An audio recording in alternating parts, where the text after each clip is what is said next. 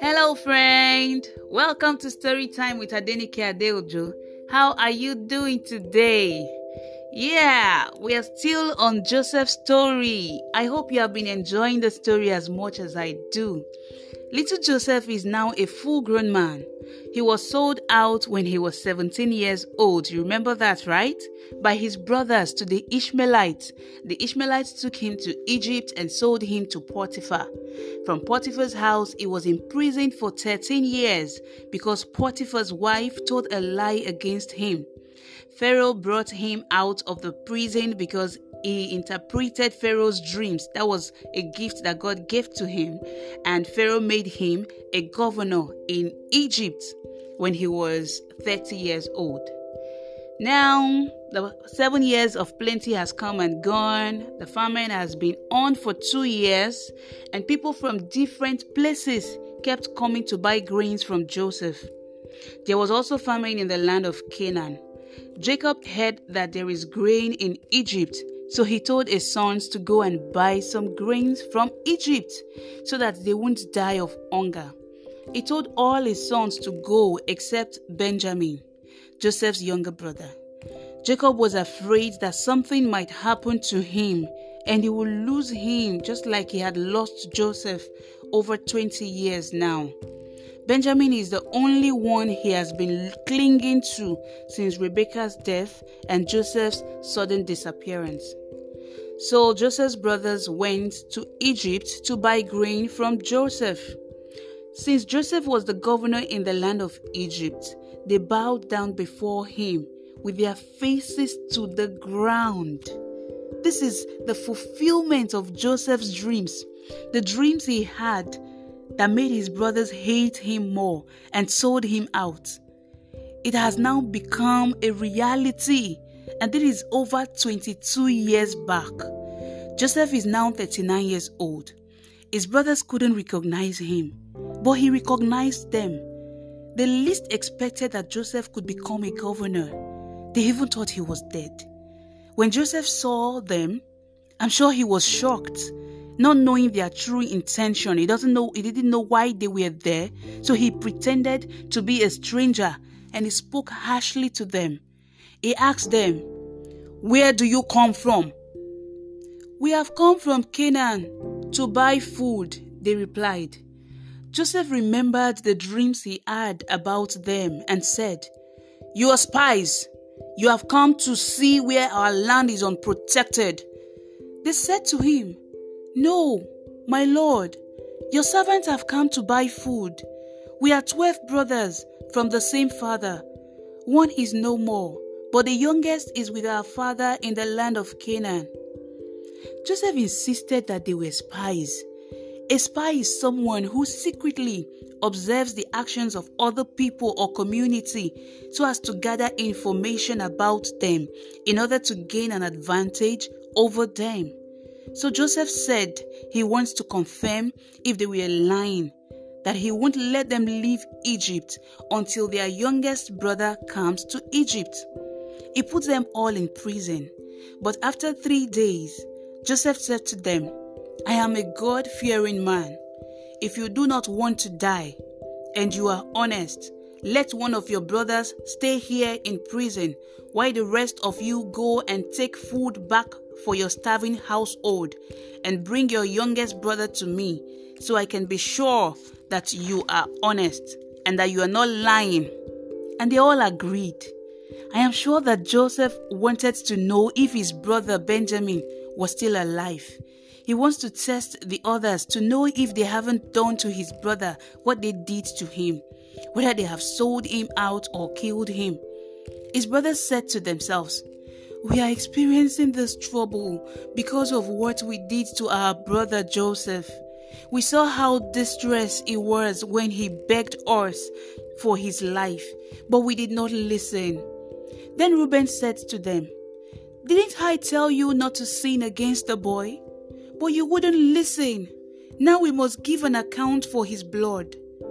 They didn't know that Joseph understands their language because he has been speaking to them through an interpreter. Joseph saw how remorseful they now look. They regretted their actions, obviously. It was also obvious that they have been tortured in their heart by their evil deed. So Joseph left them and began to weep.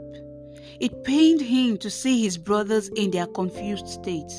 He remembered the suffering he went through because of what they did to him. He remembered how they hated him. Their act of hatred, fueled by jealousy, led them to this. When Joseph returned to them, he took Simeon and tied him up so he could be kept in prison while the others go back home. Then Joseph did something without the knowledge of the brothers. He gave orders that their sacks should be filled with grains and that their money be kept back in their sacks. He also said that they should be given provisions for the journey, and it was done. Isn't that beautiful? Joseph had already forgiven his brothers just like that. He even had to give them food for free and gave them extra provisions for their journey. Hmm. So the brothers loaded their grains on their donkeys and left. Now, let me ask you this question If you were Joseph, what would you have done? What will you do to such brothers who sold out and made their brother suffer in prison for 13 years? Would you have killed them? Punished them?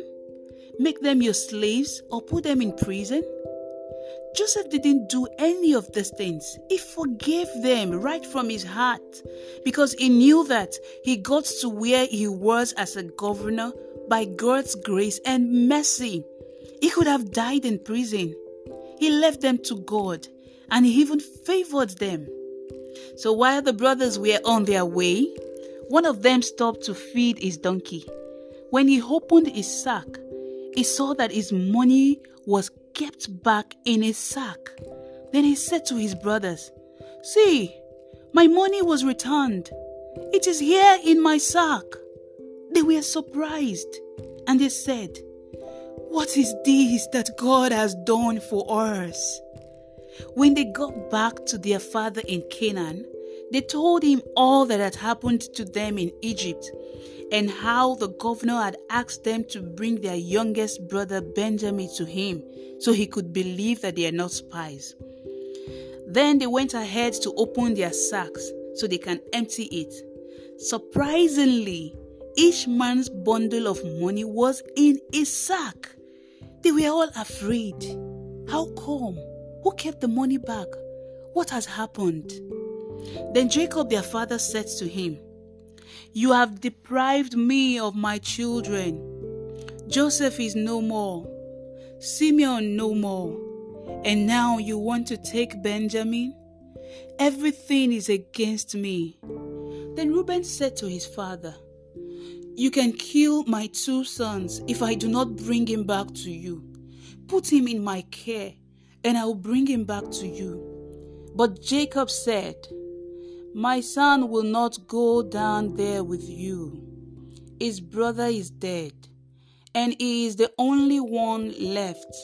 If anything should happen to him on the way, then you will bring down my gray hair with sorrow to the grave. Oh no! This is not what the brothers expected. The brothers didn't want what their father is saying. They want to return to Joseph to prove to him that they were not lying, that they were not spies. They wanted to do what is right this time. They didn't want to continue to suffer the guilt they have carried for so many years. Reuben even had to put the life of his two sons on the line. All the while, they thought that Joseph had died. Did they eventually return to Egypt? Did Jacob release Benjamin to go with them? What other question is in your mind right now? Get answers to these questions in our next episode. This story is recorded in Genesis chapter 42. Make sure you listen to our next episode so you get answers to all the questions in your mind about Joseph. Let us pray. Father, we thank you for another word that you have brought to us. Thank you for the story. Thank you for the lessons therein for us to learn. We pray that you will help us, O God, not to do bad things, not to repay evil for evil, and to forgive easily, just like Joseph did to his brothers. Help us to stand for you, with you, knowing you, serving you, and being obedient to you all through the days of our lives. In Jesus' name, amen. Thank you for listening. Send in your questions to storytime with Adenike Adeojo at gmail.com and share the story with others so that they can learn about God and His ways. Do not forget to follow us on our social media platforms. I love you, but God loves you more. God bless you.